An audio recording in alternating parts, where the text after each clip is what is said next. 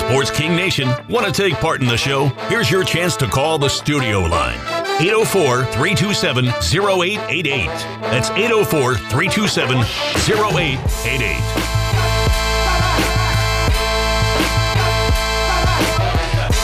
And welcome back, everybody, and Monday morning on the Sports King Show. And, man, we're always excited when we have this guest, one of the great broadcasters ever, not only in hockey but in area history, the D M V. So blessed to have him behind the mic. He is Joe Beninati. Of course, also, he went to Bowdoin College, where he still holds the record for saves in a season, two hundred sixty-three, by our lacrosse goaltender. Joe, not just a great broadcaster, you do it all. Jamie, I'm all about pronunciations. Bowdoin, please. Bowdoin. Everybody gets that one wrong. B O W D O I N. It sure looks like Bowdoin, but it's pronounced Bowdoin. And uh, I was lucky enough to uh, to spend some time in Brunswick, Maine in the in the mid-eighties, and nineteen eighty-seven was a pretty good season for me in goal up there. Freezing cold, I might add, Jamie. So when that lacrosse ball hits you, it, it stayed, those bruises stayed with you for about three or four months, but I, luckily I added up a lot of bruises that year. Bowdoin College, and, and here's there the thing. It, I love it. Now I got it right. Now, two hundred sixty-three by lacrosse goaltender. People don't realize this because the one thing about you, you're so busy, not just Capitals. You've got a full slate. We talked last week about your lacrosse. I mean, not only a great player, but you also announced that. You have so many other sports you've done. I mean, your schedule has been pretty busy as of late. Well, it's it's been busy from a homework standpoint, but um, from an actual broadcast standpoint, I guess the first game that we did for uh, for E S P N with Major League Lacrosse's return to play, the first game that we did back on uh, uh, on Saturday, I guess it was. Yeah, it was Saturday. Um, that would have been the first time I had worked, Jamie, on air in probably f- close to five months. I don't know that I've ever, as an as an adult professional announcer, gone five months without doing football, basketball, hockey, or lacrosse. I've been lucky enough to call eight different sports. Lacrosse is a love of mine. I grew up playing it. Uh, I was a hockey and a lacrosse goalie. I, I love both of those things. I, I'm not of great size, but I had really good reflexes. So, and I, w- I wasn't afraid of a puck or a lacrosse ball. So as Absolutely. Wacky as it sounds, I was a goalie in both of those sports, and I love them. And it's been great to get back to work. Yesterday we did a doubleheader on E S P N two. Uh, Major League Lacrosse is playing a season in nine days. So it starts on the eighteenth. It finishes up on the twenty-sixth on E S P N, and they'll crown a champion in their twentieth anniversary season. I've done, I think, fifteen years with them nationally and locally, so it's been a great deal of fun. Well, it's been over one hundred thirty days, and I'm going to tell you what. Uh, Sports King's been depressed when you can't hear Joe Beninati, Craig Lachlan behind the microphone watching you guys. One of the great combos ever in the area history, as everybody knows that watches you guys. Infectious and so exciting. You bring so much to the game. one hundred thirty days. They talk about boxers with ring rust. What about you the other day? You get back there Saturday behind the mic, a little bit uh, of rust. Did you feel right back into it? How was it uh, coming back? I actually felt pretty good, and I was. I've been pleased. I've done three games now. Did the double dip yesterday and the and the first um, game of a triple header a couple days back. And today we're off. Tomorrow, actually, the league is playing a couple of games today, but uh, I'm off of the package today. I get back on for a doubleheader Tuesday, doubleheader Thursday, doubleheader Saturday, championship game Sunday, and then I put my hockey hat on. But I, I felt pretty good with it, and I, I'm actually I'm grateful for the reps. Um, obviously doing lacrosse at that pace, that's a really quick game.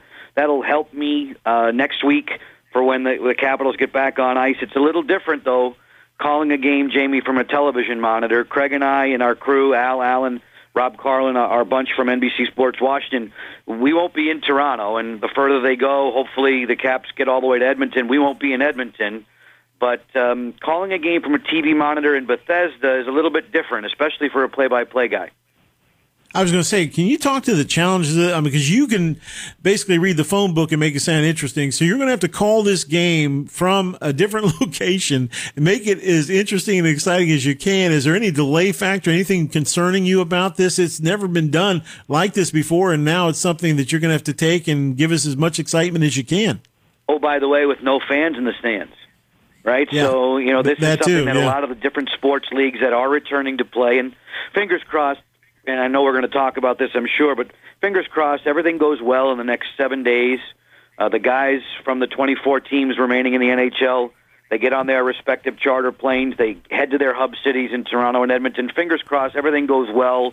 There are no health issues, no crises, and we can actually get this return off the ground.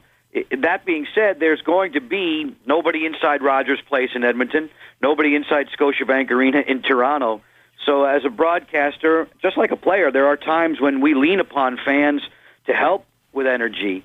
Uh, this time around, it's up to the broadcaster to deliver that excitement and do it in a measured way, Jamie. You're not going to call a game with your hair on fire the whole time, but those goals that are scored, as precious as they are and when they are, normally they're they're accompanied by, if you're on the home ice, a tremendous roar of eighteen thousand people. Well, every goal in this tournament that's coming up, there's nobody in the stands, so every goal is going to sound like an Alex Ovechkin goal in Pittsburgh. There's going to be crickets. You have to provide that energy, and all of us as N H L announcers, we know our way around the rink that way. So it'll be a little bit of an adjustment. That first hockey goal call will, you know, oh, is first of all, you got to make sure that your sight lines are good and that you're seeing things well, because you're dependent totally upon, uh, in, in T V terms, camera one. What we're seeing on the screen in, in Bethesda is exactly what you and the viewers will be seeing uh, from your homes. We're just calling the game from those pictures. And sometimes there are challenges there to see plays develop, to identify players quickly. I, I like to think, knock on wood, that's one of my strengths, and, and you can do it through a T V monitor, but it's a lot, let's say this, a lot more comfortable to be identifying players and seeing plays develop when you're six stories above the ice. Now, of course, you wear glasses, so my question to you is, and our great uh, announcer, Joe Beninati of the Capitals play-by-play fame is our special guest. When you're watching a game, typically, you and Locke are up there. Do you have uh, the binoculars going? Do you go to the monitor all the time? How do you keep things in terms of how much of an adjustment is it going to be for you watching from Bethesda to try to make it as accurate as possible? No, that's a great question, Jamie, and there's only one sport that I will occasionally use binoculars on. When I'm doing a major college football game in the Big Ten and you're surrounded by one hundred thousand people and you're eight miles away from the field, there are times when you may reach for binoculars, at this age at least, at my age, at age fifty-four. Um, most of the time, your naked eye, or in my instance, eyes um, and ha- eyesight and vision enhanced by glasses, I'm looking at the field. And there are occasions sometimes in football, especially with an injured player who might be down on his back, um, far, far away from where we are in the broadcast booth, whether it be in Ann Arbor or Columbus or Rutgers or Maryland, wherever, um, I may reach for binoculars there just to try and help identify and see an eighty-seven or a sixty-two and um, and go for it from there. But with hockey, Jamie, honestly, and in lacrosse, um, never. I- I've never used binoculars. The amount of time that I am on the ice with my eyes as opposed to looking in the monitors, I would say is probably ninety to ten, ninety percent eyes on ice. ten percent would be stoppages in play. I'm following the director's cut. Or the other parts of those ten percent could be director cuts a low angle or director cuts in a camera behind the net. I want to be able to see that, and I actually do have two monitors in front of me, and peripherally I'm able to see that out of my, out of corner of my eye, and then I will adjust my commentary to say, you know, watch how things are developing in front of Braden Holtby because you're seeing it from behind Braden. Right. Or if somebody, if the director cuts a low camera right on a real great crunching hit right into the glass, I'll reference it from that point of view. But ninety percent of the time, I have my eyes trained on the ice, and it's just a matter of a lot of repetition, a lot of study, a lot of homework. I'm able to to recognize the game pretty well from that high above the rink. Now, you're looking at the N H L, of course, uh, twenty-four teams competing for the Stanley Cup. They'll begin with the best-of-five series, round-robin games in two hub cities that Joe mentioned, starting on August first. What about this Washington Capitol team? What are you hearing? What have you seen in terms of preparation? Of course, uh, getting ready to make a run at this. I know we've got as great a chance as anyone. How do you think things are stacking up and looking for the Caps? First of all, Jamie, anybody who tells you they can handicap this tournament after being off since March is lying to you. However, we did have a pretty good sample size of close to seventy games for all the teams. And yes, in the East, I do believe Boston, Tampa, Washington, and Philly were the four best teams in the East.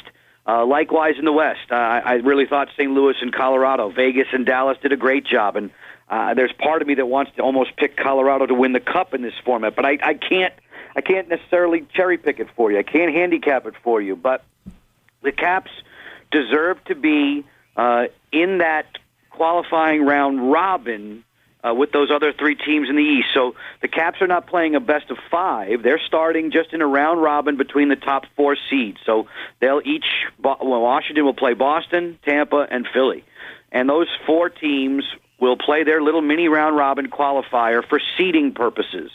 The the top team, let's say Philadelphia wins all three of its games, they'll be seeded first in the East. They'll face the, the lowest remaining seed of the qualifiers who come out. And that's where we start talking the five through twelve, with the five being Pittsburgh and the twelve being Montreal. Those teams, likewise East and West, there'll be, what, eight sets of qualifying round best of five. And that's really unusual. It's different for the N H L. You know, short, quote-unquote, short series like that can turn on a dime. Uh, I expect, and what I've heard from from the Caps camp in their return, since we've gone into what they call phase three, where full coaching staffs can be on the ice, full teams can be on the ice, I, I'm hearing the guys are in great shape. I'm hearing there's a lot of energy. They're very, very interested in this return to play. They wanted it. Uh, they obviously voted for it, along with the, the other members of the Players Association. Uh, I know the Caps obviously feel like they're in a window where they can add to the Stanley Cup championship of two thousand eighteen. Their team is deep enough. It has talent everywhere. Now, there are a lot of teams that'll say that. And if you go back five months to March, I didn't necessarily like the way the team was playing, Jamie, but it's almost like they could have used a break. They've had more than enough breaks. Yeah, um, yeah, they're going to no. be rested. The question is, how rusty will they be? Enough with the break. We got it. Yeah, um, mm-hmm. I do want, I do want to ask you this. Will there be any subtle nuances, do you think, Joe? Uh, of course, we know in the past when hockey players have a disagreement, they all kind of congregate real close face-to-face and talk about each other's heritage or whatever, relatives or whatever. And then we also know the fact that uh, guys like Tom Wilson like to drop the gloves. Do you think there'll be less of that with this coronavirus situation? Well, I think they're going to be especially mindful of it. And, uh, uh, of course, while they're in the secure zones in those hub cities, I think the players are going to do, I hope they will, do a great job of almost policing themselves uh, off the ice. You know, please, you know, use the, the utmost of caution, uh, be sensible, do not break the quote-unquote bubble, and every team's going to have a, a compliance officer. I don't know if that's mandatory bed checks or curfews or what have you, but I think the guys off the ice know that they're going to be safe, and I think the, the league has done a tremendous job. There's been a great concerted effort between ownership, management, the commissioner's office, the, the Players Association. Uh, I think, knock on wood, they've done it right. I just hope they can get there on the twenty-sixth uh, safely and, and in a healthy way. As far as the game on the ice, from what I understand, there's going to be no differences in terms of, you know, up-close and personal confrontations. I don't expect a lot of quote-unquote fighting, Jamie, because there really isn't that very much in the in the postseason, not in the Stanley Cup playoffs, and we've seen fighting numbers come down for the last decade in the regular season. Uh, it, it does it happen? Of course. Might it happen in the playoffs? Yeah, sure, but I don't know what the doctors, I have not had a chance to speak to any physicians or, or athletic trainers directly about that, nor have I spoken with any of the league personnel. Um, you know, if they're going to frown upon, hey, let's let's not drop the gloves. Let's not have that hand-to-hand combat. Uh, but as far as body checking is concerned, I think the, the rules are the same, and everything applies. And in the Stanley Cup playoffs, the game is played at an amazing pace. It always is from October to April. Excuse me, but in April, May, and June, in normal seasons, come playoff time, the pace is dialed up to ten. Uh, I, I'm fully expecting it to be that, and the, the hits to be bone-crunching when we get back on the ice. Joe, I know it's hard to pick teams. Of course, you went through some of the top teams in the East and the West. Of course, Colorado, Las Vegas, Saint Louis, uh, anybody you like right now. I know, as you say, we can't handicap it. Everybody has a shot at this thing. It's going to be a race to the finish. But when you look at the West, uh, who do you like there right now on face value? You know, so much of this is going to depend upon goaltending, and, and goalies depend so much upon rhythm. You know, normally at this point in the season, I'll just use the home team for an example. Normally, Braden Holtby doesn't play every preseason game. He might get a couple. he gets a lot of work in camp, and he has worked a lot with Scott Murray in both phase two and phase three and leading up to this return to play. From what I hear, Braden looks really sharp at MedStar Capitals Iceplex, but he hasn't played a game in so long. And you're going to need the goalies universally and among these twenty-four teams to be really sharp, really fast, right off the jump. So, so much of this is going to depend upon those guys in the crease. And, you know, if, if we touch upon Colorado, it's a former Cap who's thinking that he's got the job in, in Philip Grubauer, but Pavel Francouz has been excellent, or was excellent, when he was called upon and when Philip was injured.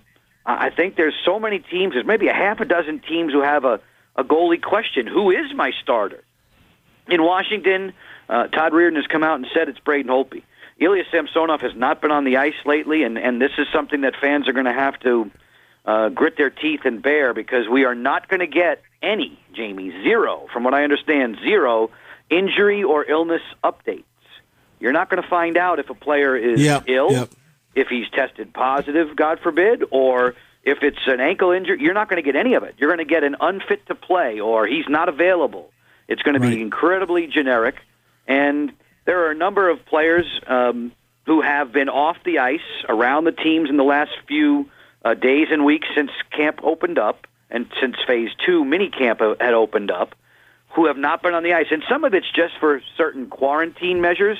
You know, guys coming back into the country, coming back to their host cities, had to spend a certain amount of days in quarantine. I hope that's what it is for, for some of the Caps players involved. And then, g- moving forward, once we actually get to Toronto, from what I understand, Jamie, um, Carl Hagelin and Lars Eller, uh, they're both expected fathers.